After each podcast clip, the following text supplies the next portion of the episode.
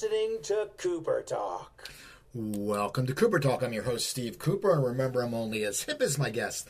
And I got to tell you something, people. Uh, last Thursday, Joanne's mom called and asked us if we wanted to go to the beach for the weekend on a house right on the beach. So I said, Of course I want to go. And plus, you know me, if it's free, I'm there.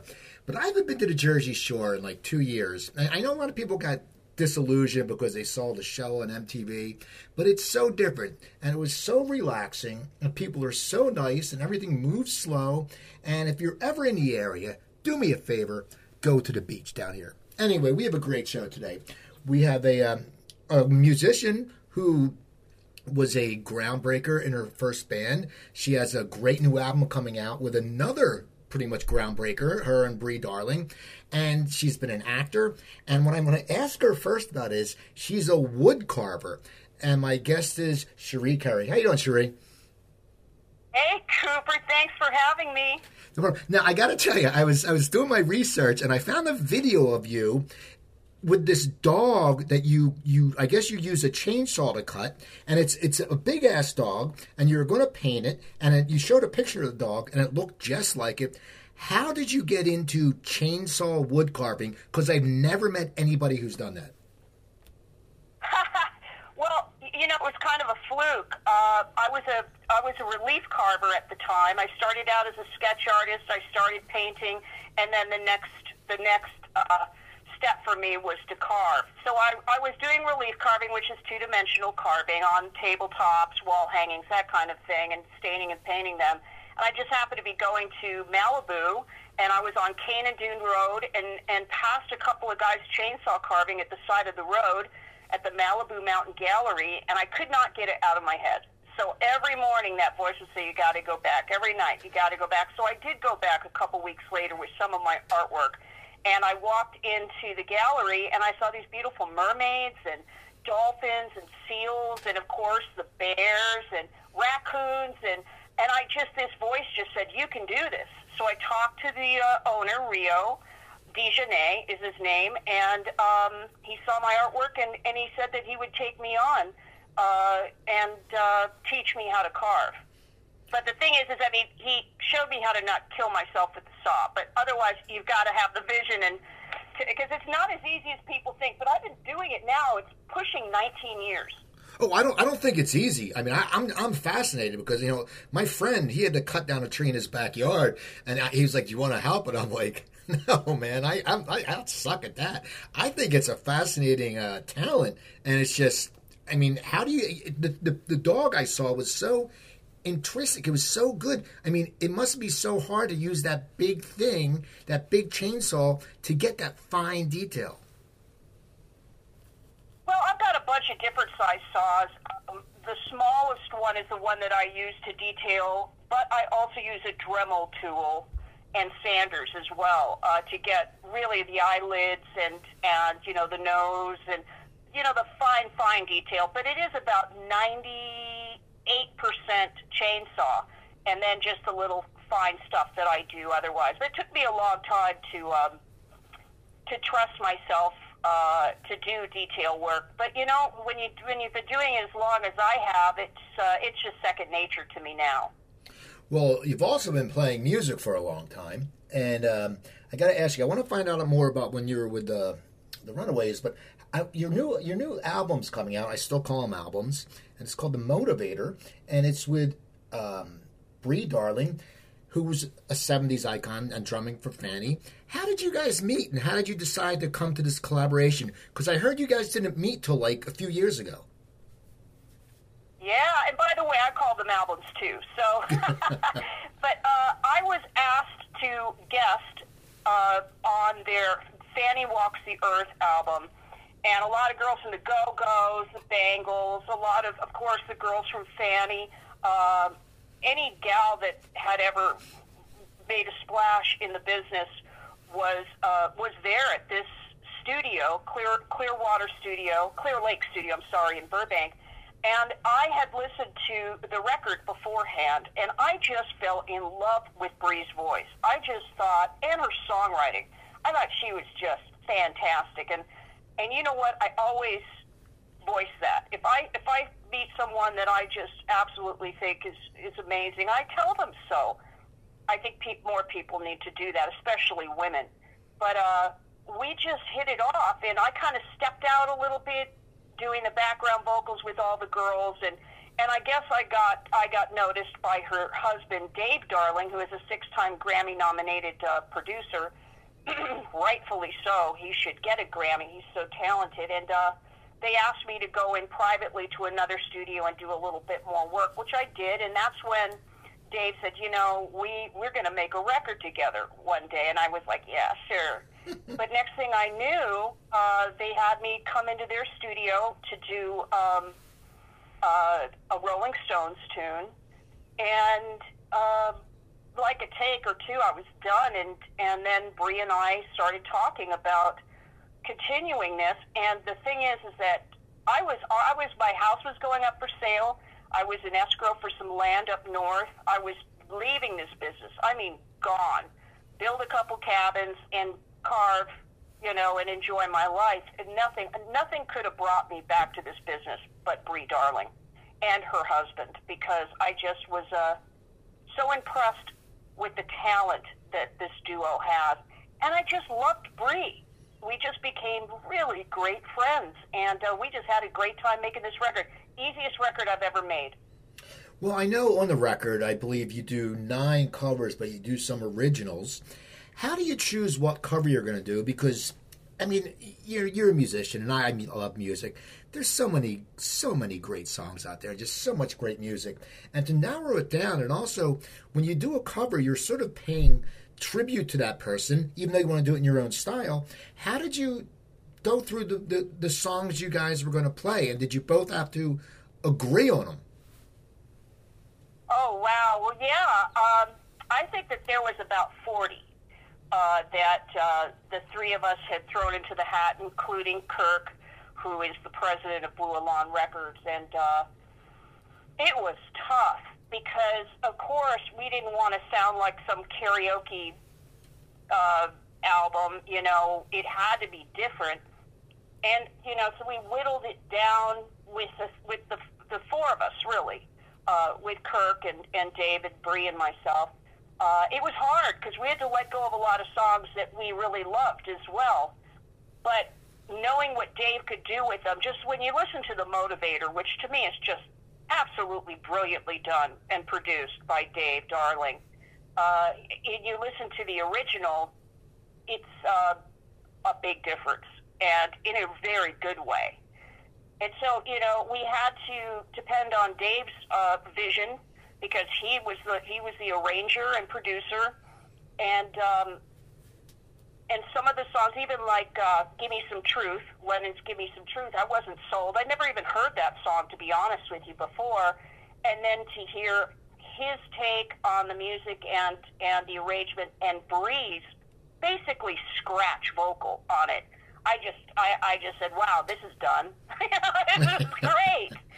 and uh, you know, um, I'm so happy with each and every one of those uh, remakes because they're special. There's something different about them. Um, I, of course, uh, Air, uh, not Air, I'm sorry, uh, He Ain't Heavy, He's My Brother, uh, which I threw in the hat because my twin sister Marie had wanted me to record that song ever since I did Air That I Breathe on, on the Blackheart record from the Hollies. And, uh, but I kept hearing this really cool message that Brie would sing, uh, I, you know, which I wrote uh, for our homeless vets, and it just worked beautifully in that song. So, you know, each song has something uniquely special about it, and uh, yeah, I'm, I'm very proud of this record. Honestly, I am. Now, you but you know, you love her voice. She loves your voice. How is it when you sing together? Do you have to really is it just natural to singing together, or do you have to work on one not overpowering the other? Oh no! Well, you know it's so funny. Speaking of the motivator, David decided that I was going to sing that song, and Brie, since they live together and they've got a studio there, she would always go in to lay down a scratch vocal on the song.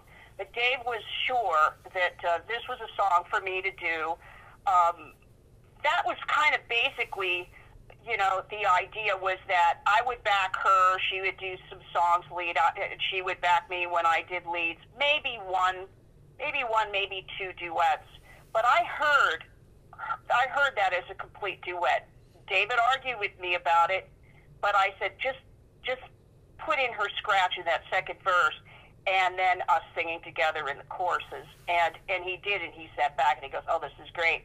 And Brie is such a team player because she expected to come in just to listen to my lead throughout the song, and oh, the look on her face when she came in on that second verse was just priceless.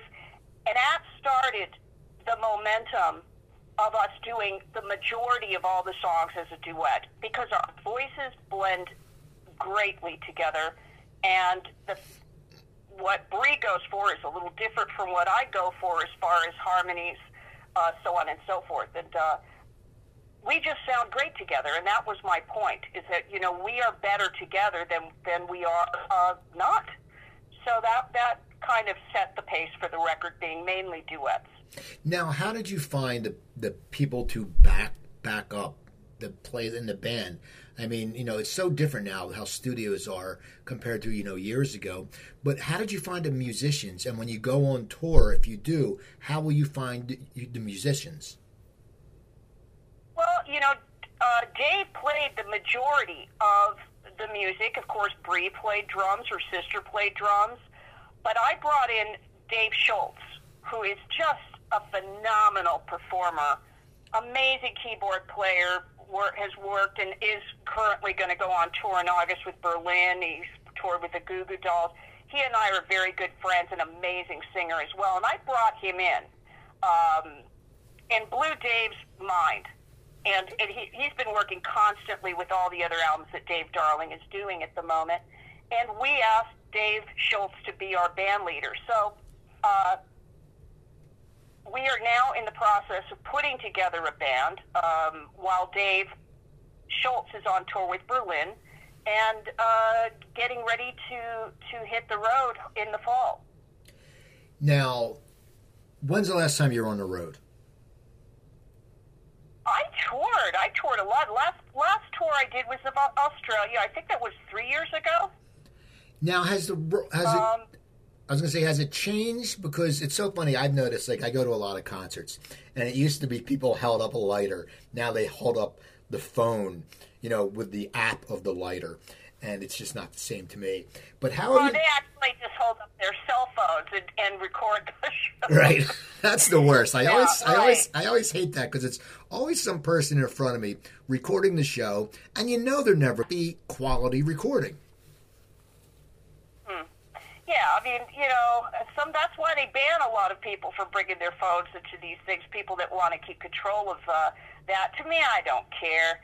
Uh, you know what? It's unfortunately we have to kind of bend with the times here, and everyone has iPhones and everyone records, and it just happens to be uh, what you know daily life for these younger folks and some older folks too that do it. But you know that kind of stuff doesn't uh, bother me personally. Well, have have audiences changed over the years? Do you feel? Well, we've all grown older. I mean, a lot of the people that have come to see me, because I did three U.S. tours, I did a UK tour, and then I did New Zealand and Australia. Um, a lot of them are people that are my age that, that come to the shows, but a lot of younger people as well because of the Runaways movie, uh, the resurgence of fans from that. Um, but you know what? Uh, I mean, it, it's. I, I really can't tell you if they've changed much. Uh, I think. Uh, I think people. I mean, the younger people have changed an awful lot as far as respecting other people, so on and so forth. I mean, and I think that's social media and all that kind of thing. Uh, you know, when we were young, it was just all so magical. Uh, you know, we didn't get into politics and all that stuff when we were kids. We just enjoyed life. We enjoyed being able to watch, you know, five stations on on the TV, and you know, not have hundreds. Well, it's I- just it's just everything. Yeah, I'm just so glad I grew up back in those great times. You know, where Mayberry was like the coolest show on television, Well, you yeah, know, or you- Lost in Space. You know what fascinates? Yeah, you know it's changed. I, I'm so glad. I mean, I've got a 28 year old son, and uh, I can't even imagine growing up today. I I I feel a little sorry for people that ha- that don't know what it was like when I was growing up in the 60s. Well, what fascinates me also is, you know, when we were growing up, if you're going to meet your friends, they'd say, "Hey, we're going to be at this place at 11:30," and you went there, and they were always there. And now people text each other that they're going to be somewhere, and they, they and they flake. That's what's that's what's crazy for me. That it was we always knew people would be there, and we couldn't depend on telling someone we're going to be late or anything like that. That's what I loved about growing up in the era. Oh yeah, I miss the phone calls. You know, the texts. I hate the texts, which is like the main way my son and I communicate. Unfortunately, is through text. We do talk to each other every few days, but I, you know, uh, it's it's just. Uh, I mean, it's amazing that how far advanced we've become in, to me, what a very short period of time. Um, you know, uh, yeah, I, I, I understand what you're saying. I, I just, to me, it's it's a bit confusing, and I and I feel bad because there's really, Now- and uh, yeah. Now, now you. When did you start playing music? Because you were at the Runaways at the age of fifteen. I know I read something that you were supposed to be on My Three Sons, but what uh, what made you start to gravitate towards the entertainment business as as a youngster? was one single concert, my very first concert at the Universal Amphitheater, and it was David Bowie's Diamond Dogs tour. And um, I saw him come out on stage, and just it was like the skies opened. Uh, I mean, I was a really shy surfer chick with long hair, and I just saw him, and I, it just hit me like a bolt of lightning, and I said, "That is what I want to do."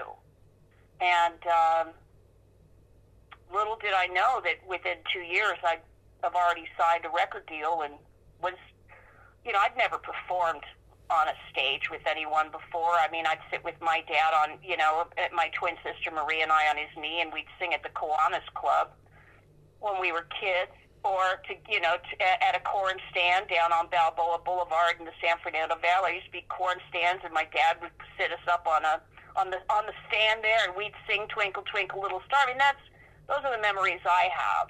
Uh, but of course, I grew up with Dean Martin and the, you know, because my dad sounded so much like Dean Martin. So we sang a lot of Dean Martin songs. It was just a really wonderful, you know, typical '60s growing up uh, in the San Fernando Valley type of um, family. Now, how did you find? How did the Runaway? How did you find about auditioning for the Runaways? How did that happen? Because it must, as you said, you were shy. It must be very, you know, pressure filled because you're young and you're going for this audition. And it's. Uh, did you know it was going to be an all female band? I was shy when I walked into the David Bowie concert, but I started this metamorphosis. Actually, I, um, you know, I was raped when I was uh, very young, when I was 14, uh, just about ready to turn 15. Uh, my twin sister's boyfriend, who was very much older than her, uh, was totally enamored with me because my twin sister had said that I was a virgin. I guess he had a thing for virgin, virgin, uh, virgins. So um, that that really threw me into a dark place. And I cut my hair off into a David Bowie type of a thing, and I was really acting out my anger and rage towards what had happened to me.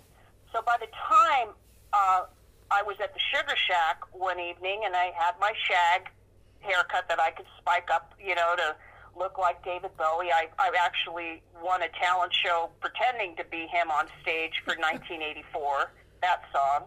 And uh, and I basically in school had started this whole club with the nerds. Anyone that picked on these kids, I would unleash holy hell on them. I was so angry. Uh, and uh, I met Kim and Joan Jett at the uh, at, at the Sugar Shack, which was an under 18 club. You had to prove you were uh, under I'm sorry under 21 club to get in. And Kim had come in with Joan, and uh, he was recruiting uh, people to audition for the Runaways, and of course I'd heard I'd heard through Rodney Bingenheimer's show and all that that that there was this band, the Runaways, an all-girl teenage band. So I was very excited to to to uh, audition, and I did. And uh, in fact, that's how Cherry Bomb was written. Is, is I went to this to Kari Krome's garage where they were auditioning me, and uh, I had learned Suzi Quatro's Fever, Suzi Quatro's uh, version of Fever, which was more slow paced, but the girls kind of were a little upset about that. They wanted to rock out, so Kim and Joan walked into the house, and we waited about 20 minutes, and Kim had written this song, Cherry Bomb, for me, and uh, and that's what I auditioned to. Now, how long till you know that you got the job as the singer? I got, I got, I, they, I was told right then. Uh, after I had auditioned, sang Cherry Bomb a few times, um, they made me sit outside. My my older sister Sandy Cur- uh, Sandra Currie was with me, made me sit, and I think a half an hour later they walked back into the garage and they said, uh, "Welcome to the Runaways." Now, after you they you know they hired you, did you immediately go into the studio, or what was the pro- the whole process of recording your albums? Well, we were rehearsing in a trailer, believe it or not, uh, like a mobile home, empty trailer in uh, Studio City, and uh, Kim brought in uh, the president of Mercury Records, and I'll never forget we were we had been rehearsing for a couple of weeks, different songs, and I'll never forget uh, him turning to Kim and nodding, and we were offered a deal. And so this is just like a couple weeks after I joined the band, maybe four weeks, because we had to get a bass player as well. And that's where Jackie came in, and uh, and so immediately that we got the deal, we we went in the studio, and before we knew it, we had our very first U.S. tour, which was months long. I'd never been away from home, and uh, it was, you know, it was it was uh, a whirlwind. I'll tell you that. Scary, but exciting at the same time. Well, it's funny because you, you know you were so young. I mean, you know, most of us at that age are in high school. You know, maybe starting our first summer job.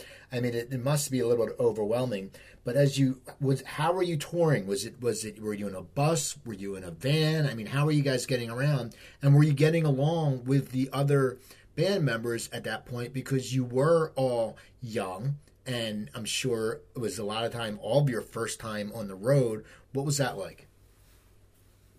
Well, our first tour, we were all picked up in an old motorhome, uh, which the guy, our driver and roadie, was doing cocaine the whole time driving. We drove directly to Cleveland.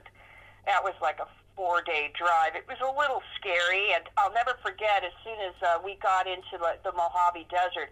I'd never been away from my family before, so I just got this horrible tinge of homesickness and and I and I thought, oh my God, I can't do this. And it was a real physical pain and and fear of being away for the.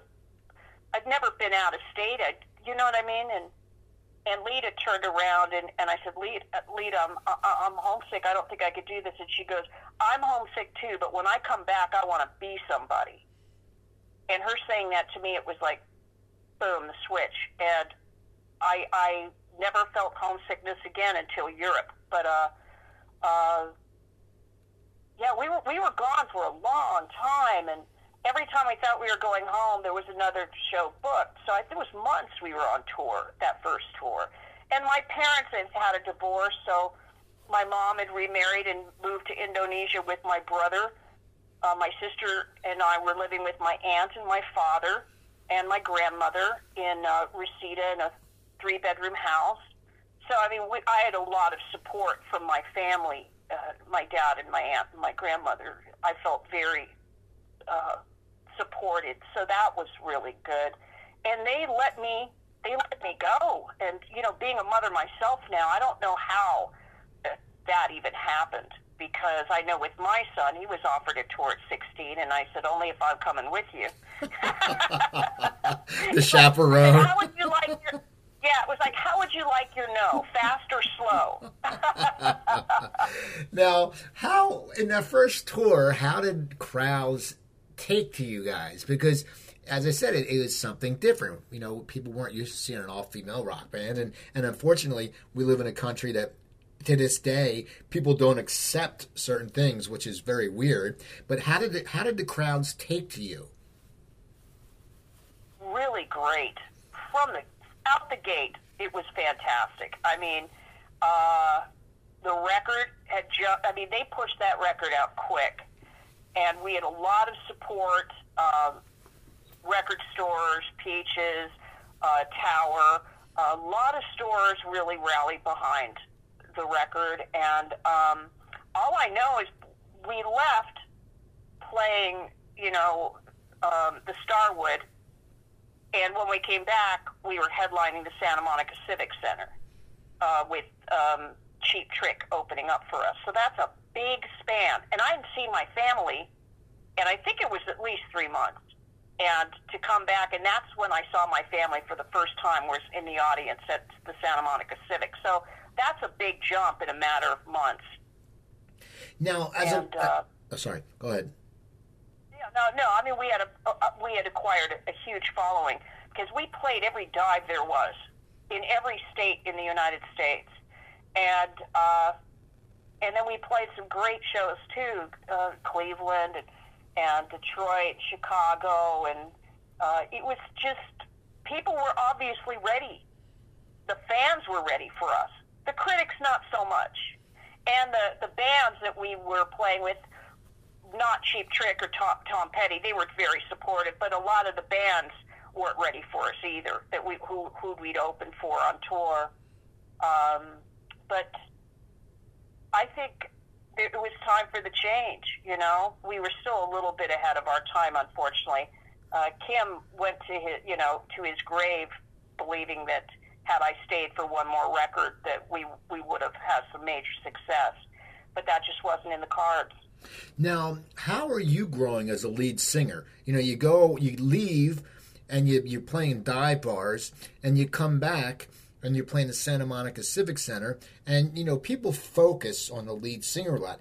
How did your showmanship up its game, or was it all just the same, just bigger crowds? No, I mean, you know, Joan and I, Joan was very shy too. Uh, Joan took on the Suzi Quatro persona. I took on the David Bowie persona, and we kind of hid behind that act until we found out who we were, which was a lot of work and a lot of shows. Um, and Kim had hired Kenny Ortega, who uh, was the choreographer for the Tubes. Wonderful guy, of course, huge, uh, you know, guy today, big director, wonderful, wonderful guy that choreographed our shows. Uh, so every move basically was choreographed. There was a lot of uh, costume changes, things like that as well on the second U.S. tour, which was right on the heels of our first U.S. tour, and uh, it just it just modulated in a way that I didn't expect. But by the time we hit the road the second time, Joan and I, you know, and everyone else was pretty comfortable with our roles, and and you know, uh, we we lived it. You know, we we got better. Anything you do, any practice, you get better. You get better. We got better, and uh, so it's great. Now, what was it like when you went to Europe? Ooh, boy, uh, that was not my favorite tour. I was, I, I really hated the weather.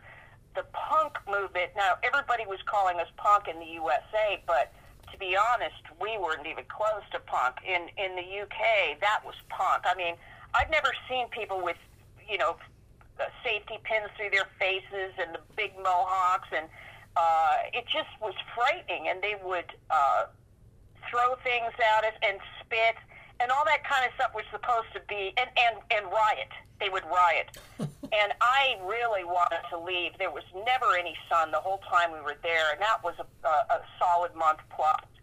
And I just really, uh, I was not. It was too much of a culture shock for me. And there was one time we played the Apollo Theater in Glasgow, and we ran out into our cars to escape, and they caught us, and they were trying to turn our car over and the driver gunned it and ran over a kid. So that was just a lot of, uh, you know, just trauma from that tour because we just was like being on another planet to me.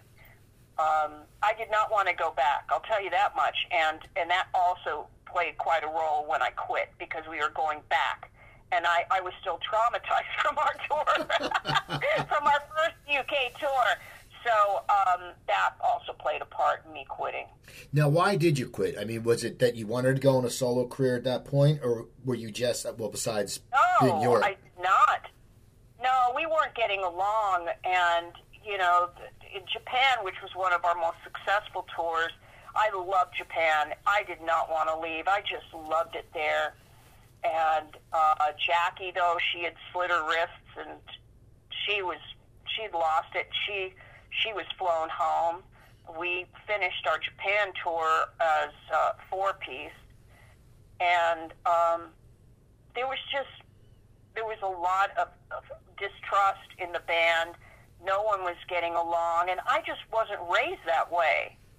And uh, and then you know we were doing a photo session for um, the next record, and uh, Barry Levine was the photographer, and and I had showed up early. I was helping him set up shots and helping him pick backgrounds, so on and so forth. And for some reason, the girls thought I came in late, which of course they is untrue. But I I knew I had to leave because my sister and I shared a car. We we just made no money in this band at all. People made a ton of money, but we just didn't. And uh, so I had to get home, and the photo session was to be done at six thirty. Uh, Barry knew I had to leave to get the car to my sister so she could go to acting class, and and then he decided to throw a tantrum. He broke his camera on the floor when I was leaving, and Lita came and kicked the door in and threatened me and said it's either us or your family. And that was enough for me. I just had enough. We didn't care about each other that much anymore. We never spoke. We weren't we weren't communicating. And I just uh, I said I quit and I walked out and that was it. now do It you just was.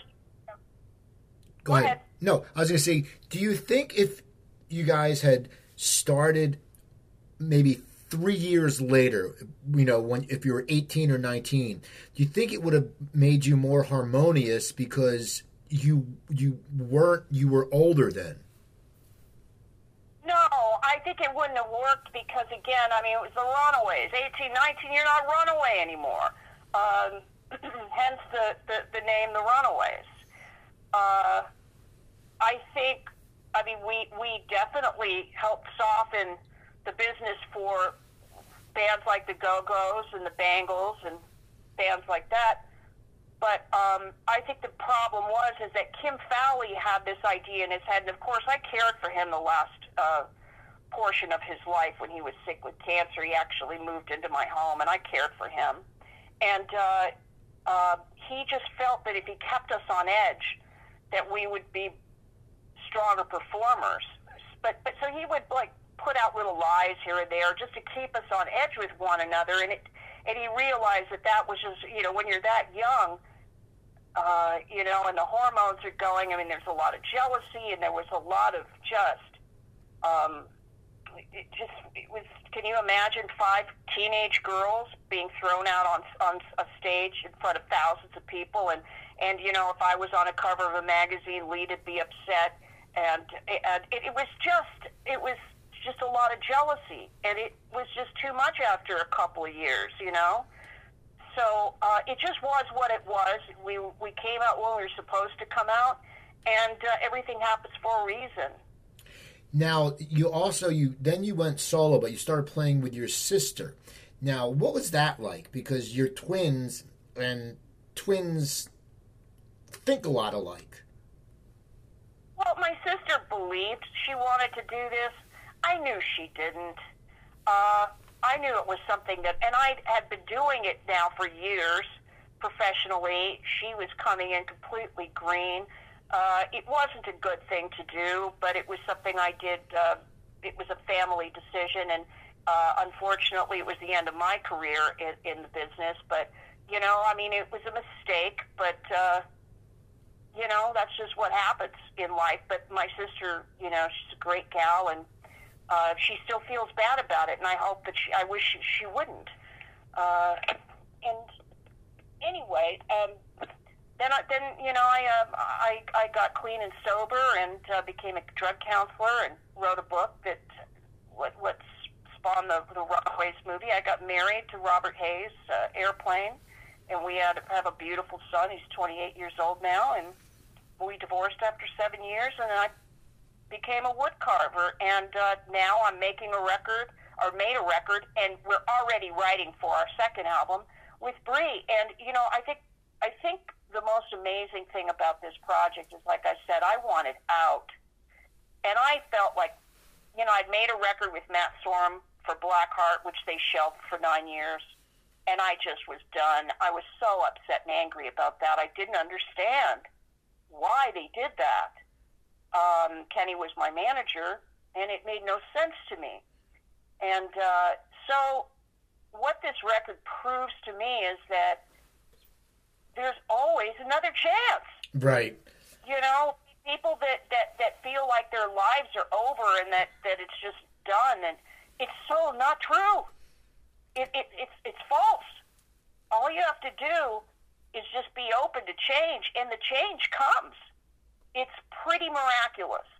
And uh, I couldn't work with a better person than Brie because she's gone through the same things I've gone through with other female uh, musicians. She's such a team player as I am.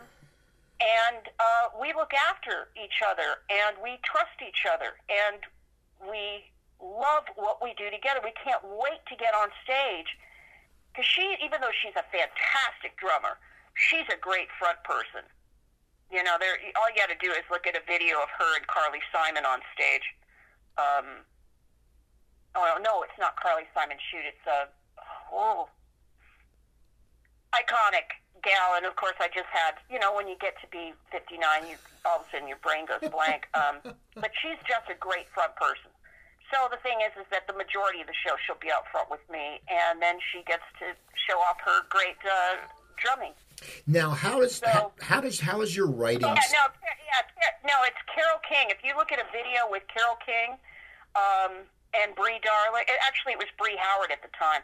You'll see what a fantastic front person she is. She held her own with Carole King, and just blew my mind. So uh, all, everything that she and I have ever wanted to do, we are going to make happen together, now, and that is the blessing of all this. now, how does how has your writing style changed? What do you do? You have a focus for you know this? You know, you did originals for this, and I don't know if you said you're going to work on the next album, which well, I don't know if it will be covers or originals. But how do you write Oh, these no, it'll, days? it'll be it'll be uh, uh, mostly originals. Where do you find your writing from? I mean, from just your life experiences at this point, or where is, does it come from? always my life experience, and Brie as well. Uh, that's the only that's the only pool of, of any kind of you know emotion that I can draw from is my life experience and how I feel. I, I wouldn't even know any other way.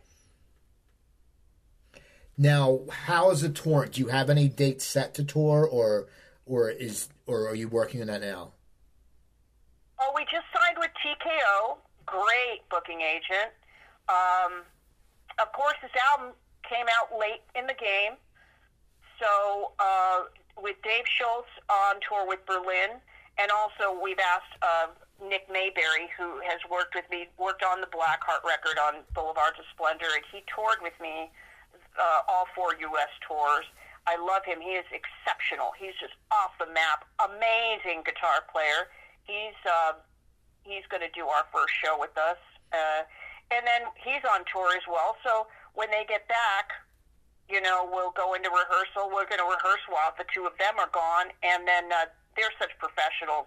We only need a couple rehearsals to be ready to, to hit the road. So uh, right now we're just feeling it out. We just signed with TKO, so we've got we've got time to fine tune this show because it's got to be great. I mean, I've got my ideas of I want to come out, fire up the chainsaw, That's and awesome. uh, well, yeah, because I mean, I I have we're we're having a box built by Roger Hallis, who is just fantastic. I mean, this guy did all the jewelry for Aquaman. He's doing Aquaman 2.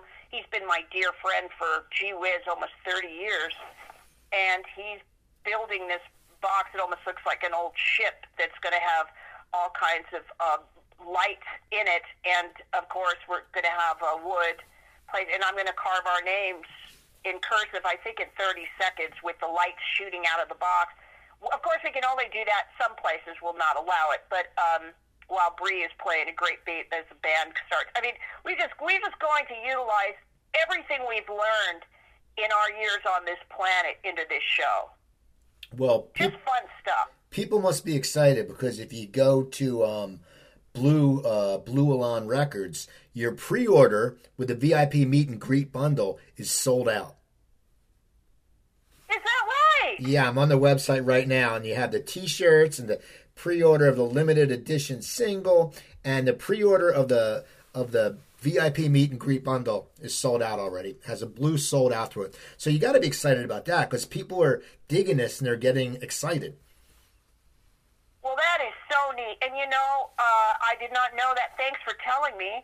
Uh, we are also going to make sure that anyone that buys a bundle, any place we tour, if they have done that, that they get they get a free meet and greet with that ticket.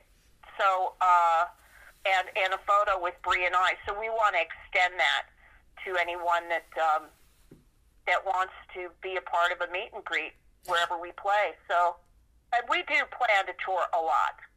That's awesome. Now, now, do you plan to shoot any videos? I'm sorry? Do you plan to do any videos for your song? Because I mean, I know videos aren't as big as they used to be, but people still watch them. Especially I'm 55. I'll watch a video of a band all the time.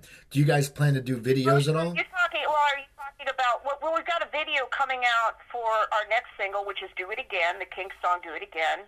We've got a video uh, of the recording and also um, uh, shooting the album cover, which the album cover is just getting so much press and people are just love that cover. And uh, so that comes out here next month, and then um, you know, all we want to do is concentrate on the show, not thinking about any vi- live uh, videos as of yet. But that, of course, will come into play eventually. Sure.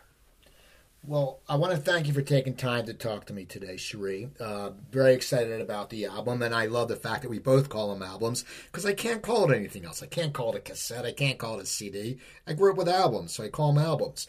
But uh, now, yeah, me super, and it's just been just a pleasure to talk to you. And you have a great day, and you're on Facebook at Cherie Currie, uh, Cherie Currie official. Are you on Twitter at all? You know what? I do have a Twitter account, but it's not official. And you know, I just really, I don't know why. I don't even have an Instagram or anything like that. I guess I got to get with the times. you know, when you're on the road, you got to do that because people love seeing road. Screaming, right, Cooper? Kicking and screaming into the into the time. exactly. Well, I want to thank you, people. So please go check out Cherie. Check out our new album. You're gonna love it. I'm Steve Cooper. I'm only as hip as my guest. Don't forget, drink your water, eat your vegetables, and take your vitamins. And I'll talk to you guys next time.